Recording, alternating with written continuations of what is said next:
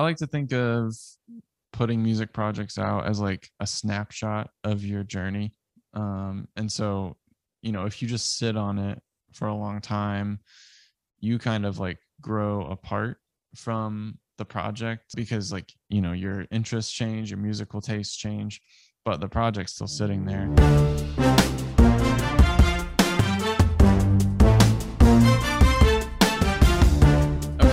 Was the first cell phone you had? Uh, it was a probably one of those old like T-Mobile flip phones or something. Probably. Okay. So my grandma had like an old Nokia. That was the first cell phone I remember experiencing, probably like late elementary school. And we would always steal it. My sister and I would always steal it and play Snake on it. But the reason I'm asking is I found this mobile phone museum and it is basically just a site that is documenting all of the cell phones throughout the years. Mhm. And so it's like half nostalgia, half like tech history. And it is pretty interesting. You got the Blackberry with the keypad, you got the uh the slider phones, you got the flip phones. And those Blackberries were hot for a minute. That's what everyone, right, right. everyone wanted one of those. um and some some we're kind of like going back to that a little bit because there are like phone companies now that come out with a uh a phone that you like can't download apps on and it's supposed to be like a dopamine limiting phone and so you would just swap your sim card and then you can only i think you can only like make calls and texts and listen to music on it and that's it Oh wow. so people are like basically becoming so distracted with your iPhone in your pocket that they're trying to find ways to like opt out. yeah. Do you do you have an iPhone? No, I have a Samsung Galaxy. I can't talk to you. No. So anyway, This podcast's over. yeah, the podcast is over. Well, uh, there's this new feature on the iPhone, like uh, whatever is the newest uh, iOS update on here.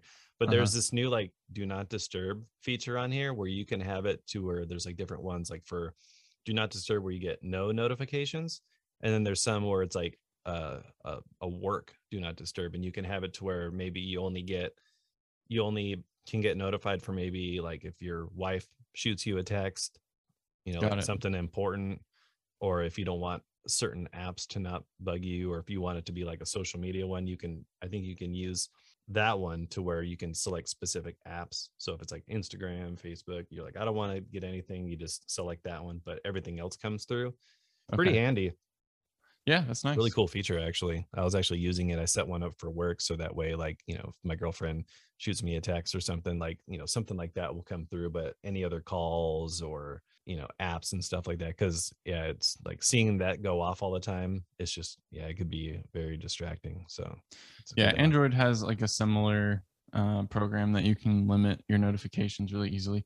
But uh, one of the guys I follow, he posted his screen t- screen time for the week, and it Mhm. was an average of 17 hours a day. And he was like, "Is this is this good or like do i need help or am i crushing it right.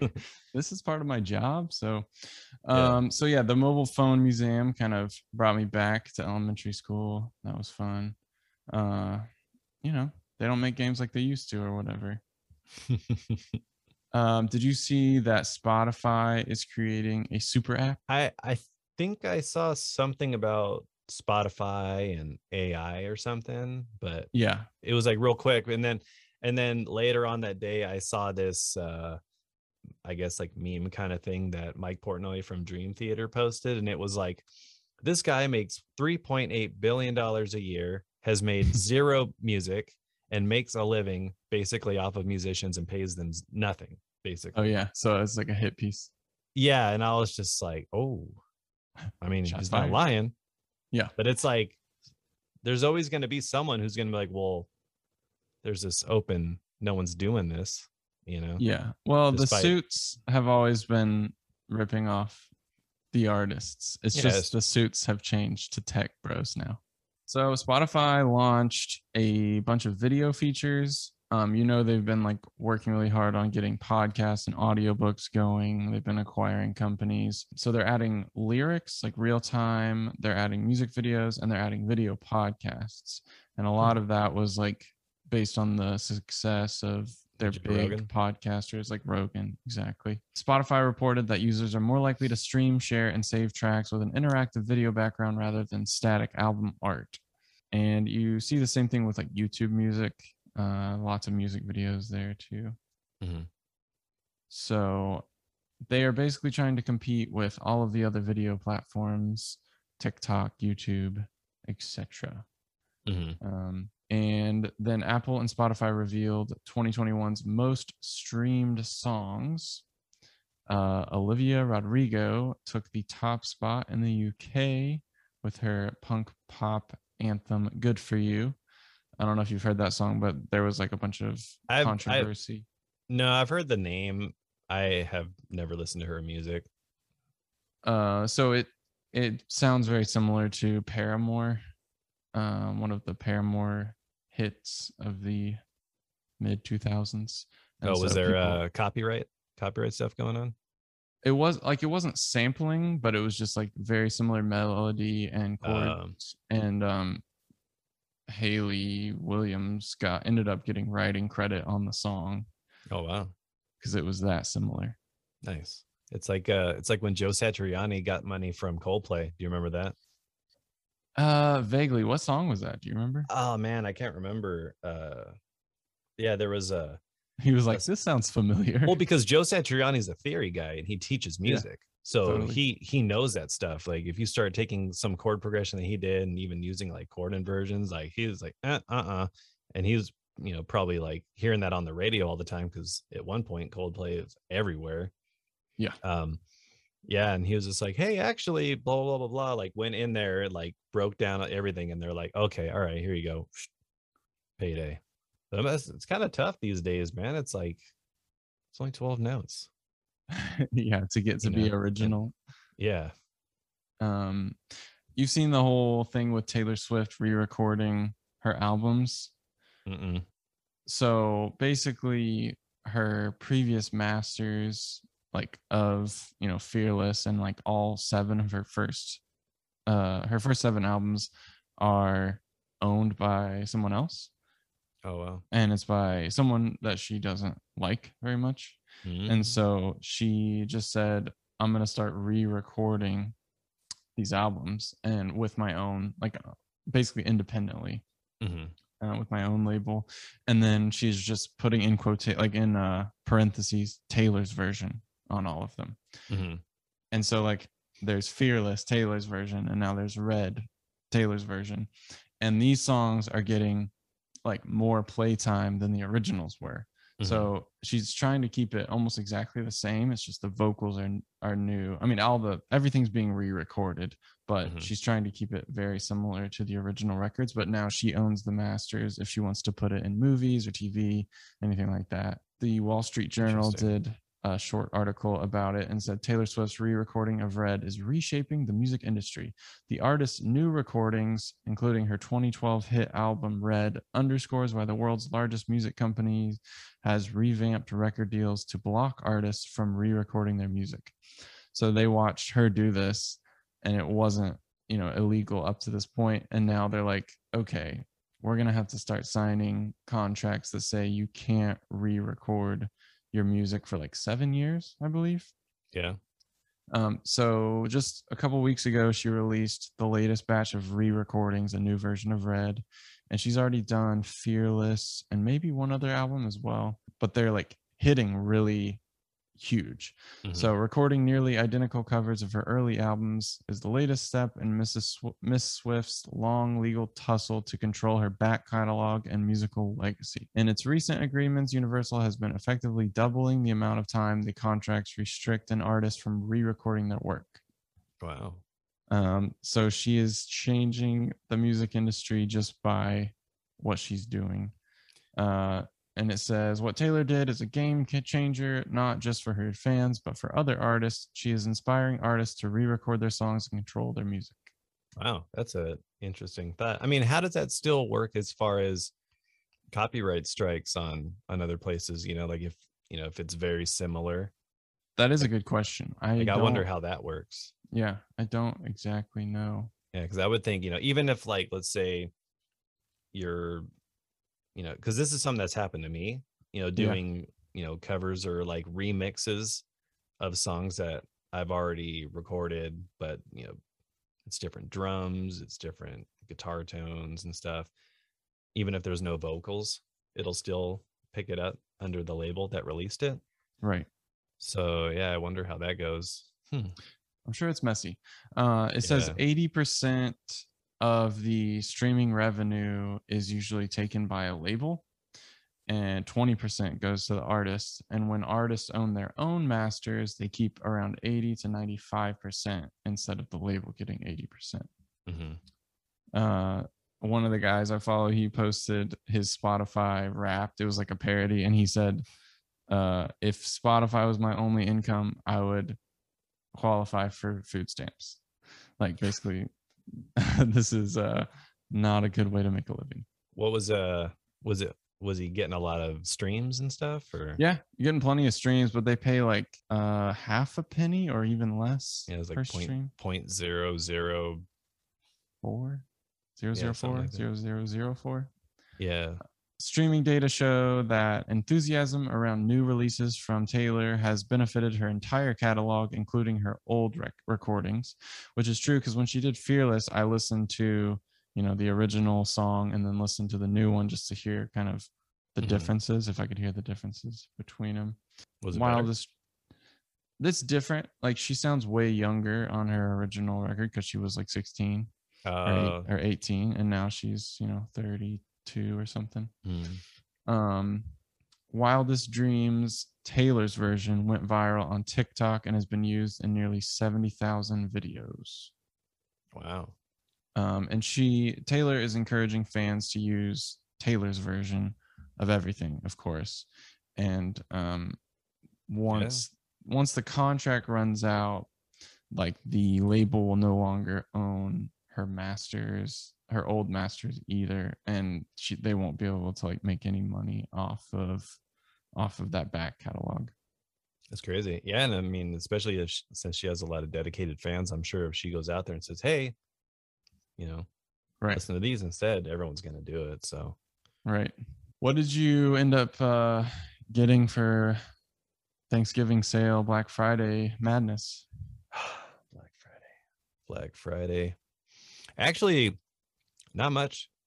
Uh this is funny as like as time goes on i don't get so like oh man you know? I think at this point i'm I'm pretty content with what i have. I mean of course like there's always you know certain upgrades that you would like to get you're content with Um, the omega bundle? Yes. Nice.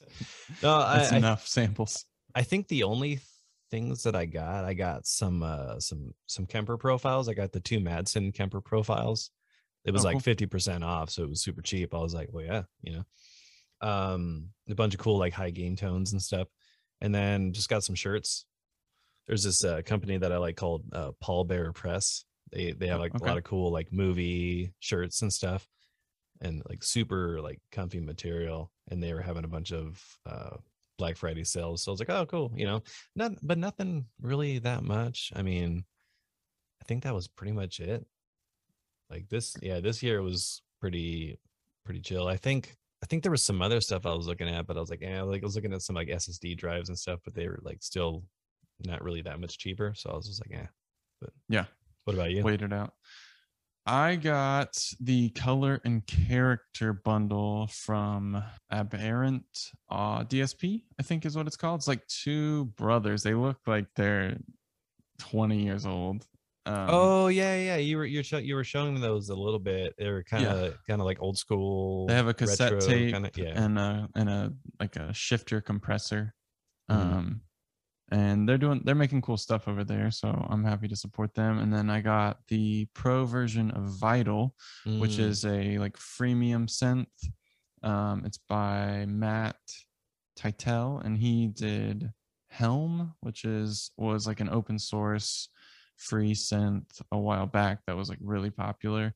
And now this is his new project Vital, but he matched all of the payments for the pro version and then donated it to a like tech education charity that um, teaches like underprivileged children um, coding and specifically like music software stuff. So it was a That's good cool. cause and it's a great synth. It has like a unlimited text to wavetable stuff. So I put Soundiron in there and I was making it speak. Yeah, I remember that. It's like Soundiron, Soundiron. Yeah. yeah. Can you can you drag in samples on the free version?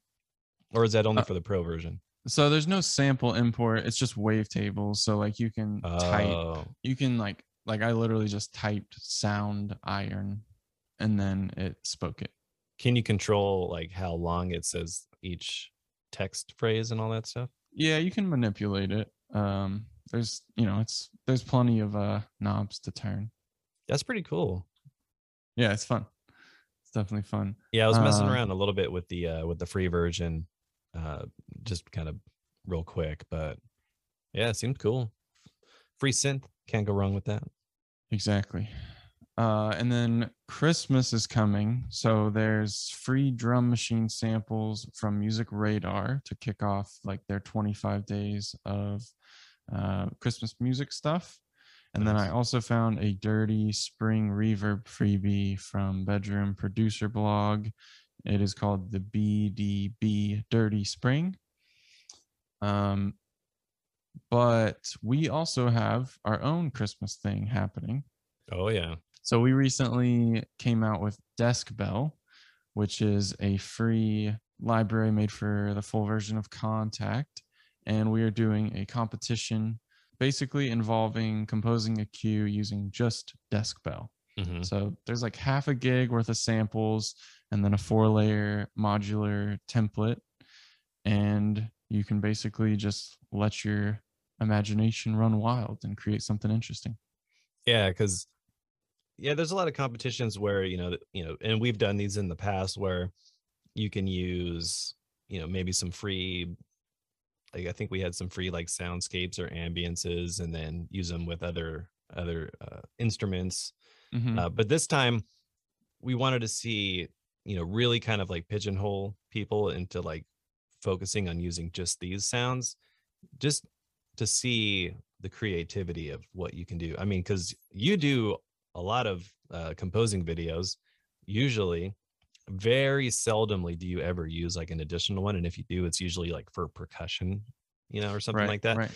but for the most part all of yours are using just the library and that's only just one person one person's take on it so really curious to see what people do with with the library especially because there's no limit on style you know Mhm. just because it's you know 25 days of composing competition doesn't limit it to winter stuff because um, it, it's very it, all of them would probably sound the same so it's Yeah. really a matter of like creativity originality you know of course you know production value stuff like that because there's a lot of aspects that go into music production especially if you're trying to be a composer like production value is probably in one of the like top three things you know like you know good composition not just ripping somebody off you know uh, something original you can't just like take a song you've already done sprinkle in a couple desk bell samples and call it a day so you know you have to And no create- everlasting 10 minute loops either. I don't want to sit there and listen to 10 minute loops. yeah you know one to two minutes you know like that is a, a perfect amount of time to really you know if you can come up with something a minute to two minutes you know something that's catchy and sounds good like that's you know most jingle writers probably do stuff that's like 15 to 30 seconds if anything Mhm. and that thing's got to be like catchy sound awesome like boom so i mean a minute to two minutes your head. yeah, because most of our most of our demos, you know, for all of our products usually range anywhere from minute to a minute and a half to two minutes or something like that. So between a minute and two minutes should be, you know, enough time to to work something out. But yeah, you have until December 25th of this year. Uh, basically, all submissions have to be entered before midnight PST. You know, and then we'll have a few days to judge it. We'll announce the winner after the new year. Uh, but yeah, Should be. Should we're be giving cool. some we're giving some sweet store credit. First place gets five hundred dollars store credit to soundiron.com. hmm Gets you halfway to the Omega bundle if that's what you want, or you could pretty much pick up the Kontakt Player bundle. Um, there's plenty plenty to get a hold of. Have you listened to the Silk Sonic album? Mm-mm. Who, who's that? So Silk Sonic is Bruno Mars and Anderson .Paak coming together to make a 1970s throwback album, basically.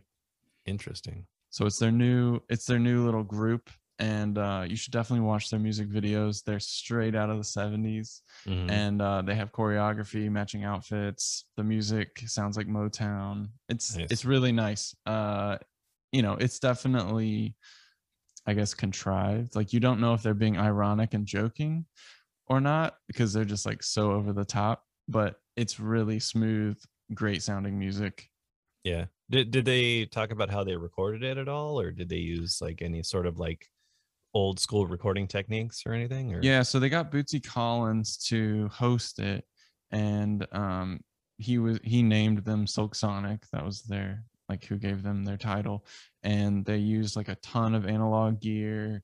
Uh, tried to play a lot of things live, and then they said like no auto tune, and just just trying to like go back in time 50 years basically Yeah, that seems like it'd be a fun process to be in some studio, you know, some old school studio where like, all right, this is how we did it. You know, they had all the tape machines and everything there. Like that'd be kind of cool because I love that stuff. I love the sound of those like old, even like, even like early, was it like the old classic like silent film era stuff? Like just like Sure. you know, like how like the old like golden era stuff sounds. Like I I love that kind of stuff. it sounds just like that uh like crunchy tape stuff Yeah, because it I feel like nowadays it's never been easier to get like a clean, modern sounding production, even from home. sure But to really nail that sound, that old kind of real tape sound, that's something that's not as easy, I think. it's expensive yeah Yeah. I mean, Uh, you can like, you know, emulate it with, you know, with certain plugins, but to really have that kind of sound, yeah, it's, yeah, it's definitely uh not as easy. Yeah. So speaking of back in the day, um, I've been watching the Beatles Get Back documentary on Disney Plus. Do you know anything about that? Mm, I, I think I saw something about that on Disney Plus. The only thing I was watching on Disney Plus was uh, Hawkeye. You're like Disney Plus is for children. Uh, No, Disney yeah, Plus has Marvel stuff, and that's the stuff I like. Right. Nice. So, yeah. so Peter Jackson of the Lord of the Rings, uh, you know, epics. Oh yeah, he, sold his uh, studio, right? He did. Yeah. He, Or but he, uh, he cut together an eight hour documentary of basically two weeks leading up to this big live performance that the Beatles were working toward in 1969. Mhm. And it was basically they like they were huge and they were like on the verge of breaking up. And so um, both both John Lennon and Paul McCartney uh, were getting married that year, and so like the fans hated their future wives, and so they're rehearsing this show that they're and like they're two weeks before the show, and they're writing the songs. So like they they don't have the songs they want to play all new songs, Mhm. and they like are coming together and trying to write like an hour and a half 90 minutes of new music oh wow. and it's and it's just like showing all these behind the scenes of them being stressed out and they're like fighting but they're like politely fighting because they're british. Mhm. and then like on the end of part one george harrison is just like i'm leaving the beatles. And he just walks out. And he like wrote in his diary like that day he was like ate lunch left the beatles. And Sat my guitar down, left. Exactly.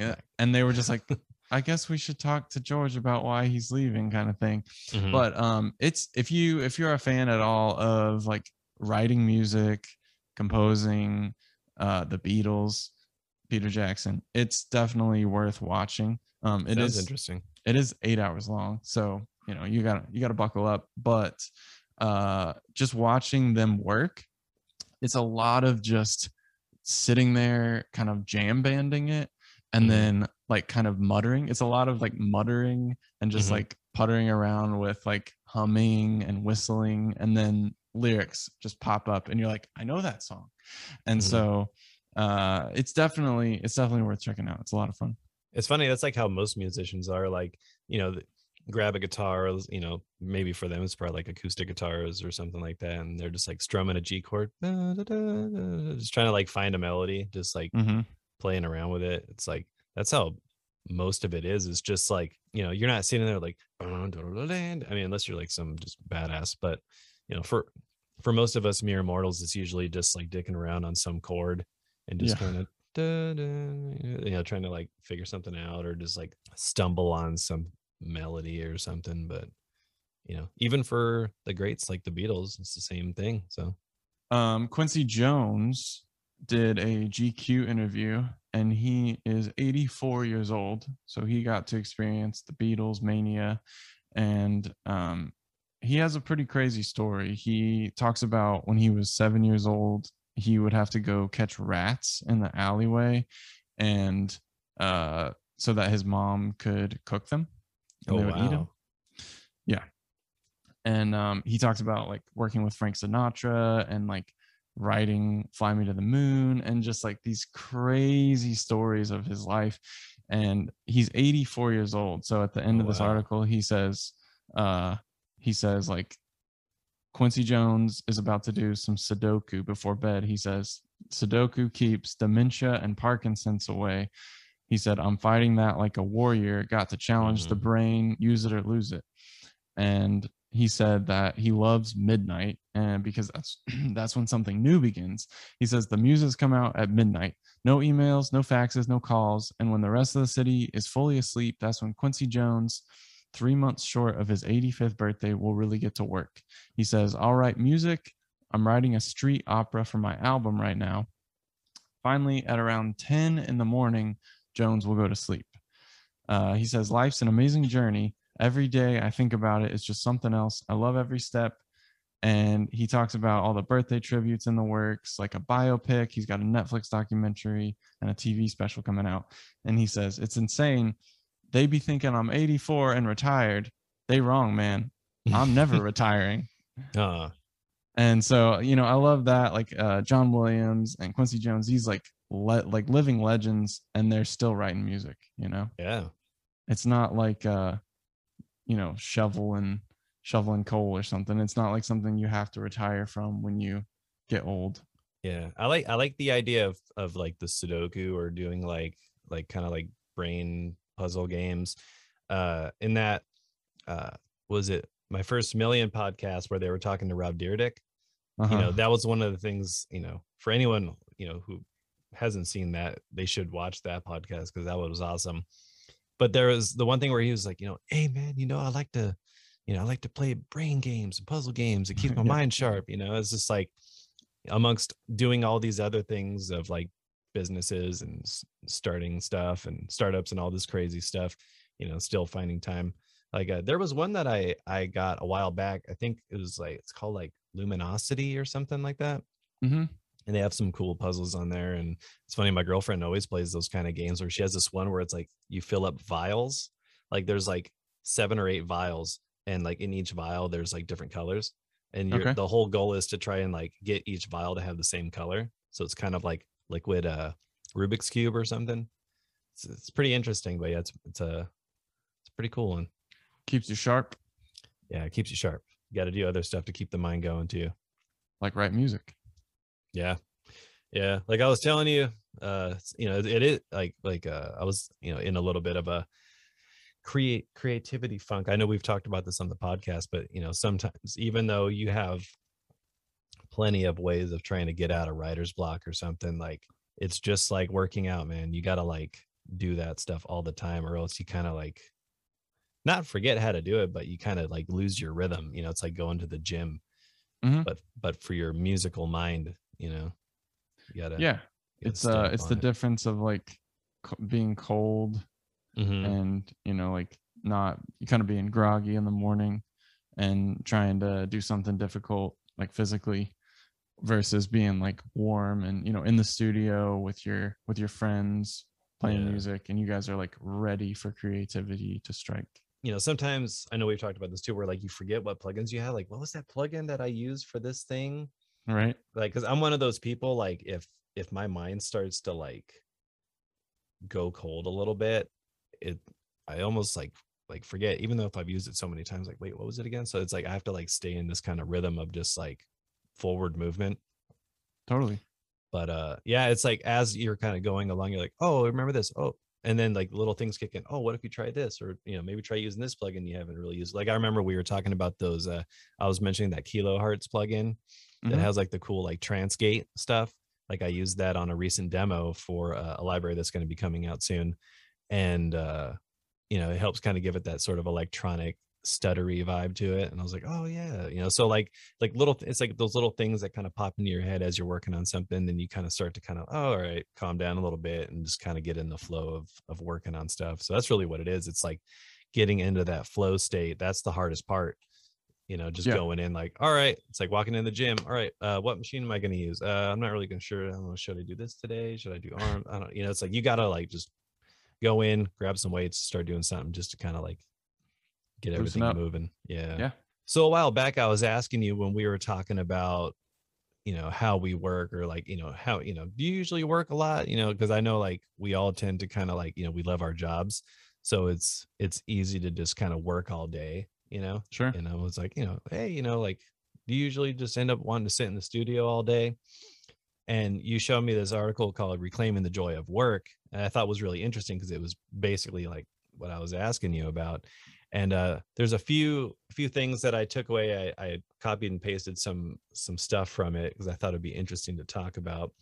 Like some of the quotes was like an idea I occasionally hear some form of is you need to learn to slow down or you can't let yourself be defined by your work. Or if you removed your job, who would you be? You know, just stuff like that. It's like when you think about it, it's like, you know, if if I wasn't doing all this stuff, like, you know, do it like what am I? Like yeah you yeah know. you're you find your identity in that yeah and I, I think there's probably a lot of people that find that too like with like especially musicians like it's funny like even like for me like i you know i got long hair i played in metal bands and stuff but it's like i don't go like claiming like i'm a metalhead you know? It's just like it, it it's, it's it should be the same way with your work. It's just like it doesn't define you. It's just like it's what you like to do and Mhm. and they're saying when i think about work i think about making progress towards a meaningful goal raising a child is work practicing soccer is work growing a business is work i'm not sure anyone would say you should try to spend less time raising your child or practicing your hobbies so why do we say you shouldn't define yourself by your work or should spend less time working? And uh, like the the thing I, I really liked about that was like the whole like making progress towards a meaningful goal like that Yeah. right there is like a very important thing that resonated with me. Because it's like it's, it's funny i was watching that movie uh is uh, shang-chi and the legend of the ten rings uh-huh. And there was this one part in it that I, I thought was really cool and like i don't know if would if it really stuck out to most other people but for me it kind of was like ooh you know it was a there's these parts where they're showing you know these you know archers you know practicing archery and stuff and you know she was like if you don't have a target you know how are you how are you going to hit anything? And i was just like boom like uh, you know that's like life you know message you know? It's like Uh, yeah, that sort of yeah. thing. You gotta have a focus yeah and it's and and the meaningful goal thing because like when you think about it like when it comes to work if you're just kind of like chipping away at stuff you don't really care about well then it's like that's when it kind of becomes work you know? Like when you hear people like steve i say you know when you do something you love you never work a day in your life even though they will still tell you you know you got to do the work you know?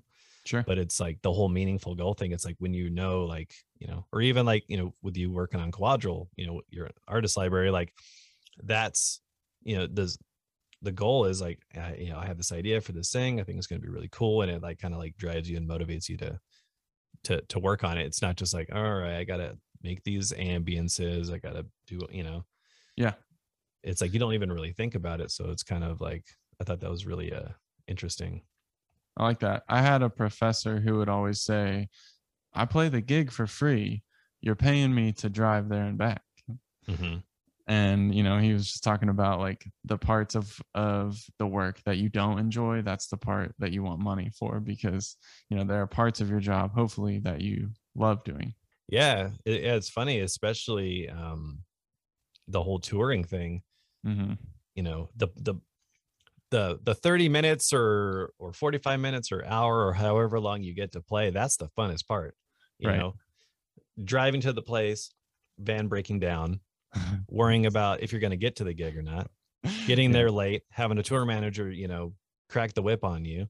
Hmm struggling to get all your stuff up and then it's like all right that's the fun part. And then you got to break it down put everything It's back in the trailer. Not Find over then you got to sell then you got to sell merch pack up all the merch hmm go sleep in a van make sure you face away from the sun raising in the morning you know stuff like that like that's what they're paying you for. And most of the time when you're touring early on you're not getting paid much so that's where it's like yeah that's where you you do it because you love it Yeah.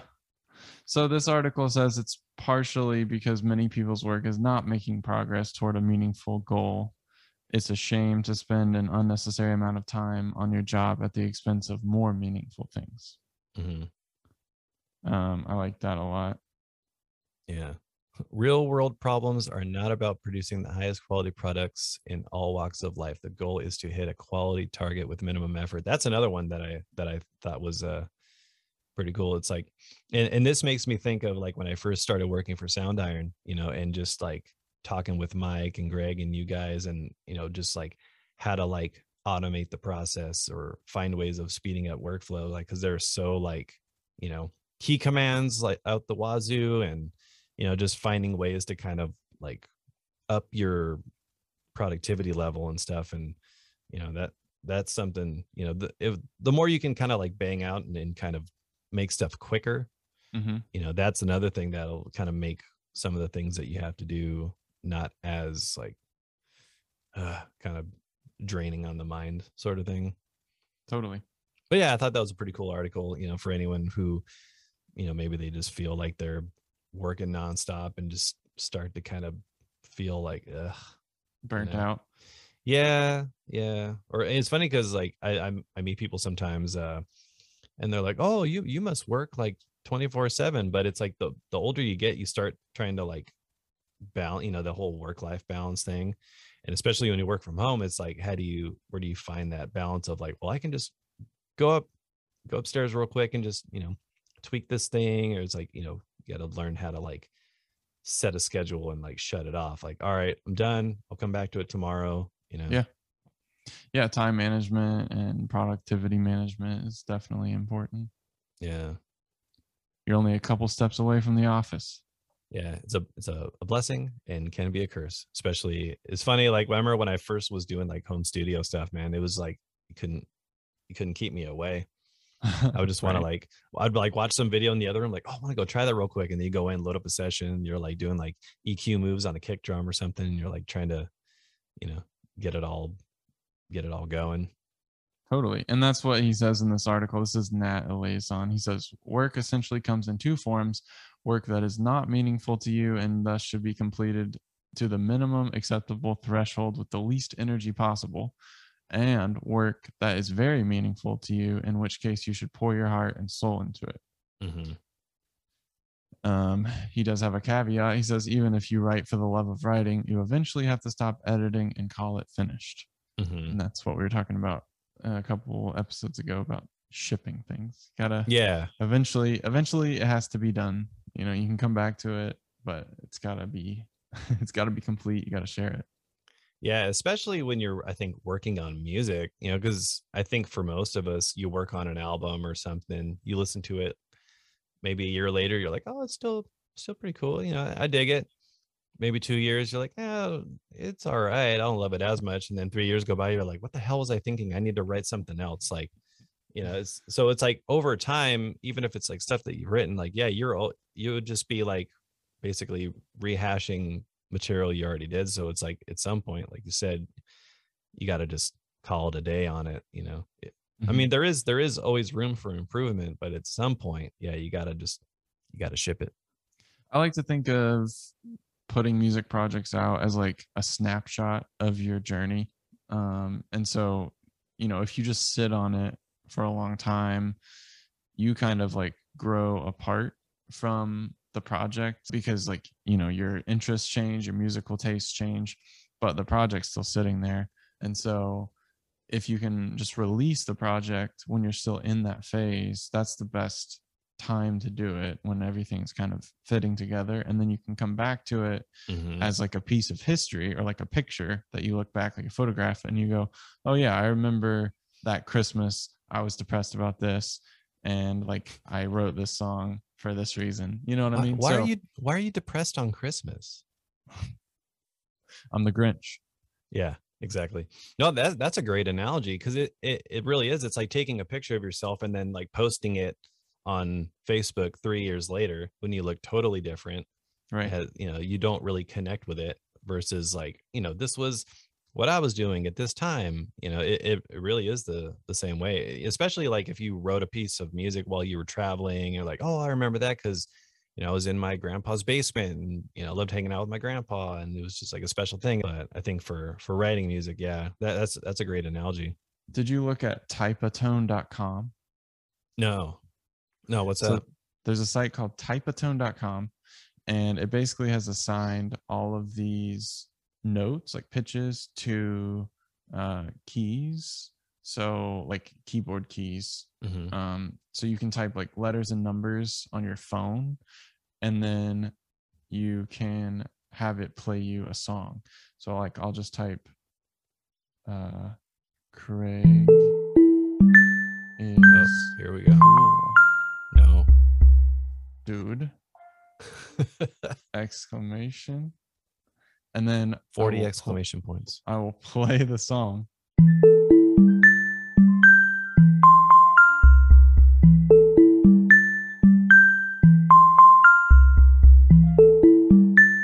And we'll screen cap that so you can you can all see the glory. but that's called typatone.com. So that actually is a great like prompt. If you need just like a musical prompt, you could type like a long sentence about how annoyed you are that the mail is late or whatever and then it'll play you just like a variety of pitches and you could start composing Oh wow. That's, Boom. that's that's pretty interesting. I was gonna say that'd be a pretty interesting thing if you're like a YouTuber and you're trying to come up with some kind of like intro jingle or something for your thing. Just like type in like the name of your channel or what it's about or something and see what kind of music you get and then write some thing for it or something like that. It'd be like an interesting way of uh, you know, maybe getting some kind of intro music or jingle or something. Yeah you could definitely make a jingle or like a little just like a little intro like dee doo doo three note four note Mhm. kind of kind of intro Yeah, I remember uh, there's this guitar player named Ron Jarzombek. He's this like super badass guitarist and just kind of like forward thinking musician. Like even if you take away the fact that he writes, you know, progressive metal stuff, sure because his music's like super complex. Like he'll he'll write these pieces of music like scoring like a scene from uh like King Kong or something. And he'll like score like and it'll all go with the like the the scene. Okay. But he came up with this app where you type in certain phrases and it'll play like a sort of like blotted science Ron Jarzombek kind of thing. So you could be like, hey, you know, Nathan is cool. And it'd be like, it's like, it basically is like this kind of like music generator thing, but sort of like in his style.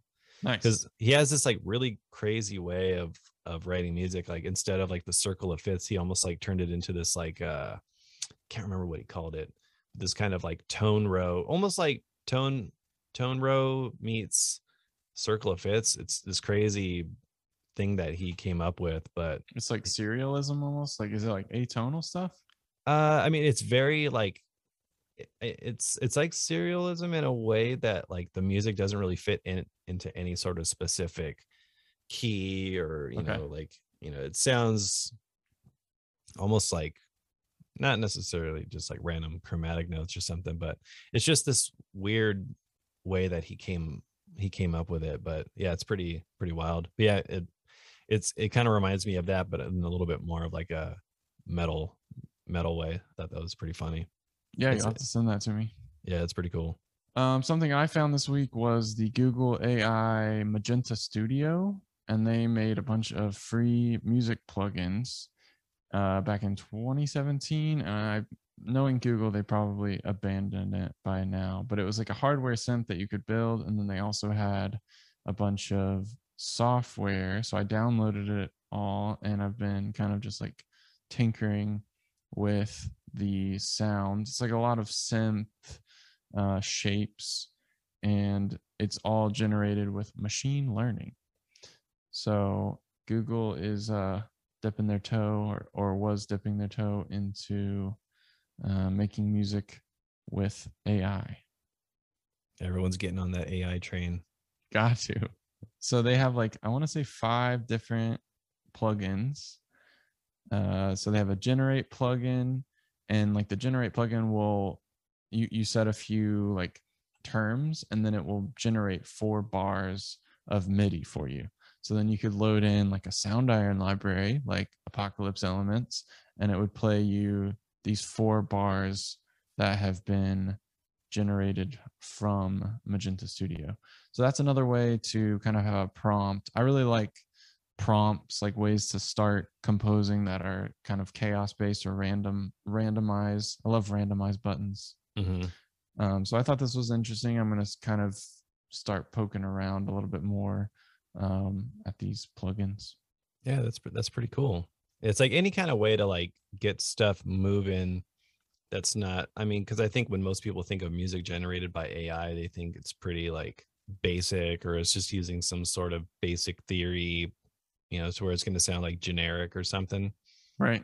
but i like the the idea of stuff like uh like what you were mentioning that like the type type of tone thing or even like i don't know if like there's a lot of people that do this too but like uh morse code have you ever Yeah. experimented with like morse code stuff for like percussive Not for music.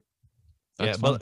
but yeah like uh you can think of some some phrase or maybe maybe you're writing a song and you have like a certain amount of like uh, certain lyrics or something Uh-huh. you know taking those lyrics typing them in and be like beat deet deet deet deet deet deet deet deet deet deet deet deet deet you know even if you're doing especially if you're doing like prog stuff because Yeah. all that stuff is odd time anyway so it'd be like five seven three two, five, you know, so t- you could take those rhythms and then make some kind of piece of music or like, or, may, or even just using a piece of it, or just there's some part of it that, you know, you know, you could take that just like one section, loop it. So you don't necessarily need to use the entire thing, but the idea of using Morse code is a way of kind of come up coming up with like rhythmic stuff i i think is pretty interesting it's something that i always kind of like forget about until it pops into my head Yeah. but that's like a, a cool thing And then you could use the desk bell samples and start your composition. boom there we go the whole Free. all everything you need to do a composition is right there i don't know Full how great it'll be but samples will sound good yeah, exactly. Did you hear Um, about uh did you hear about I, I i read about this the other day did you hear about that girl who swallowed her her airpods Oh no. so i guess she thought she was like taking some medication or something she straight up swallowed her her airpods Oh And- no. and sent like a voice memo to somebody through her stomach That's disgusting. yeah i couldn't find the actual like i was trying to find the the sound The recording, yeah. yeah the recording and i guess it was just like really loud and kind of like like what is going on? But i was like man that's something that would be interesting to sample. I bet it's wet sounding. it probably i mean dude you'd probably get some wild sound design from that. Imagine like taking all that. That should be our uh, our next sick library. We just like sh- just swallow some some airbuds just record just like set to record swallow them record it Our next uh flatulence library. no that that that one i'll have to ask greg about greg is the flatulence master Uh let's see. One of the last things is um my buddy Nick True runs a YouTube channel and website called Mapped Out Money. And he did a video on how to buy the perfect gift. And um, he talks about like basically breaking gifts up into categories Mhm. and it's really good from a, like a financial perspective um, how to give like a great gift to someone and one of the things is like a lot of the times when you buy a gift for somebody you are buying it for yourself a little bit to like watch them open it like to get the joy of like You're know, living like- vicariously yeah, through yeah. their opening movements just to And so- see. Yeah. Exactly. So most gifts are kind of bought for the giver rather than the person receiving the gift. And so if Mm. you can if you can find a gift that the the person receiving actually wants, like something that's in their hobbies, something for comfort, something practical, or just like a gift card, those are the gifts that they actually would appreciate. And like while it's not as fun for you to to watch them open up a gift card, they Mhm. actually those are the gifts that are like better for them and then Yeah. he also talks about going uh basically taking like a cheap category and going expensive or like premium or high end with that category so his example was like socks so typically people you know would scoff at paying like more than a couple bucks for a pair of socks Mhm. but they're like these cashmere socks that are like 15 or 20 dollars and if you bought like you probably wouldn't buy that for yourself but you could buy that for someone else and it's like this premium really nice feeling sock and it's like a, a great gift for someone else that they wouldn't buy for themselves. So it's like going premium or going expensive in a Mhm. cheap category. And i found a similar thing with nail clippers this week. Oh, so so you know you typically you get like dollar store nail clippers but i Mhm. went on amazon of course amazon has like thousands of options yeah. but there's these japanese nail clippers that are $18 and they say like it's the last pair you'll ever need and like your nails will be perfect from here on out you know but it's $18 is it 18 times more good than the dollar store one yeah. But the thing is, i'm is, find out how many times do people buy dollar, two dollar items and just lose them? You Sure. spend eighteen dollars on some nail clippers. You're gonna keep those in like a very nice case in your drawer in the bottom right Mhm. side. You're like, don't lose my eighteen dollar nail clippers, and they probably have like, I don't know, if like are the blades like supposed to be like super just take everything off? for thick nails yeah Yeah, that's what I need. Boom. I need to give so yeah so so that's like the the tip is like buy something that the the person receiving the gift would really appreciate and then go premium in a cheap category if you're on a budget. Interesting. don't get them don't get them a rolex because you'll probably get them the wrong rolex and you'll probably not be able to afford the nicest rolex. Get them Yeah. something expensive in a cheap category. Yeah, that's always the thing sometimes, like, especially I think for probably people like you and me, you know, the significant others like, oh, I want to get you something, but it's just like what we're into is so like, unless you're Niche. in, yeah, unless you're into it, it's like, you know, how do you know, like, oh, I want to get some, so, oh, oh I want to get some new studio monitors. and they're like, oh, well, what kind? And it's like, you don't want to say, you're like, oh, actually, I was looking at these, you know, Amphions, you know, they're like mm-hmm. four thousand dollars. right Even though you don't necessarily need them, you're just like, well, I mean, and then there's like, er, no, everything you want is, yeah, it's too, it's too expensive. I remember when um, I was wanting to get a a, a pole cue, uh, you know, my girlfriend was just like, I don't know what you want, you know, or like I think she like snuck it out of me. She was like, oh, well, if you were to get a pool cue, like, you know, like how, what would you get? Oh, you know, there's this player's cue you know, thinking about getting like a medium Kamui tip, you know, like most people aren't going to know those sort of, you know, specifics. right right that's very niche inside the hobby Yeah. Cause then you just say, Oh, I want a pull cue. And then they get you some pull cue and you're like, Oh, I mean, this is cool, but you know, it's, it's not, you know, It's so that's like, one yeah yeah. So that's another way too, just like sneak it, sneak the details out of people, you know, especially if, if you're in a relationship with someone who's into like some kind of like music field or, or some other field that's very, you know, like, cause every, every field you can get pretty hardcore with, you know, Mhm. even if it's hole. like even if it's like Cavassier or something, you know. Like Sure. I have friends who are like connoisseurs of like certain types of things. Like, oh well, there actually there's this, it you know, came out in this year and this and that, and it's packaged like this. Like the you know, like everything is so specific, you're just like, what? You know, it can get pretty deep. Well, this story was basically just to tell you that I'm getting you nail clippers for Christmas. Nice. Or you can get me the with that uh, that neon sign that says "hustle" on the back. Please don't get me YouTube YouTube channel star. Yeah, give me a couple succulent plants, a neon light that says "hustle," and they'll be the next biggest thing. Not Ad yeah, insert sponsored ad. content. Yeah, this podcast is sponsored by Nope. So, recommendations. I'm going to recommend the Tue Madsen Kemper profile pack because I don't know if it's still on sale, but honestly, for any of you who are looking for some cool uh, high gain Kemper profiles, I recommend them. There's some really some really good ones in there, and it was pretty cheap.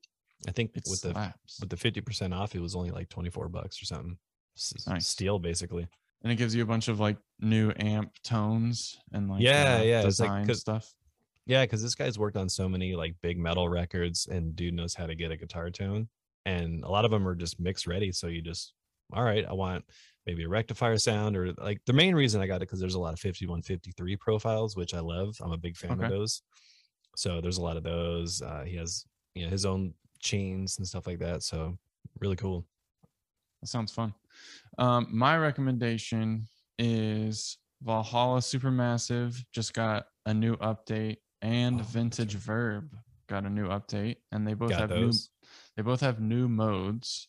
So um, Valhalla DSP is shipping, my favorite plugin company, and then the free drum machine samples, the Spring Reverb freebie, and then I also found this uh, website called Radio with four O's dot com, and um, it basically get, shows you a world map, and then it you click on like a oh you click on a country and it will play you music from that country and then you have a um like a time stamp. So you can go back to 1900 in india and you can listen to what the music what the most popular music in india in 1900 was.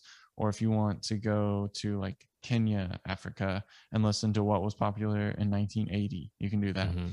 so it's a really nice way to kind of stretch your ear and find some new music that you can kind of pick and choose ideas from. And I mean, uh, most of the ideas, most of the music worldwide, like I was not familiar with at all.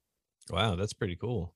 Yeah, I like I like a lot of like older like folk stuff, or I'd probably go back and like listen to a bunch of like early like gypsy jazz or something. Nice. Um, and then my last recommendation is go get Desk Bell and compose a cue in the next 20 days and submit it and get some store credit. Yeah, you have until the 25th of December. And then also we just recently came out with Alto Xylophone, which is We a new indeed. cool a new cool library. So definitely check that one out too. It's on intro price. And uh really cool. It's alto xylophone. There's two soprano xylophones in there. A Bunch of cool sound design. Get your wooden tuned percussion on. Yeah. But yeah, 25 days of composing. You got until December 25th. You know, if you don't win, you still get a cool free library to use, you know? So to enter, basically what you're going to do is compose your track, upload it to SoundCloud, and then send us the link in the submission form that we have on the website. And then what you're going to do, and then we'll basically take all those tracks and put them in a playlist so everyone can listen to each other's submissions. So it'll be a cool way for people to hear you, hear your music. And yeah, looking forward to seeing all the all the submissions. Definitely. Cur- Curious to see what what different types of ways people utilize it, you know, in their own creative way. Maybe sometime this month, be cool. Do a live stream. Nice. You know, maybe yeah. write writing something with Deskbell. I I- actually I don't, I don't think I got a chance to write a Deskbell demo, so this will be kind of a fun way. So we'll see. But uh, yeah, I think that about wraps up this podcast. Definitely uh, check out all the links in the description and follow us on Apple Podcasts and all the other podcast platforms out there. So you can- Spotify building yeah. a super app. yep. Give uh give some more money to that guy. Daniel Eek. Daniel Ek. Something like that is his name. Fun fact: He's three times richer than Paul McCartney. Oh, bringing the Beatles back in. Nice. Bringing that that's a that's a that's what we call the old uh what what's that Full circle. full circle. All right. So until next time, thanks for watching. And Nathan, catch you later. All right. Peace.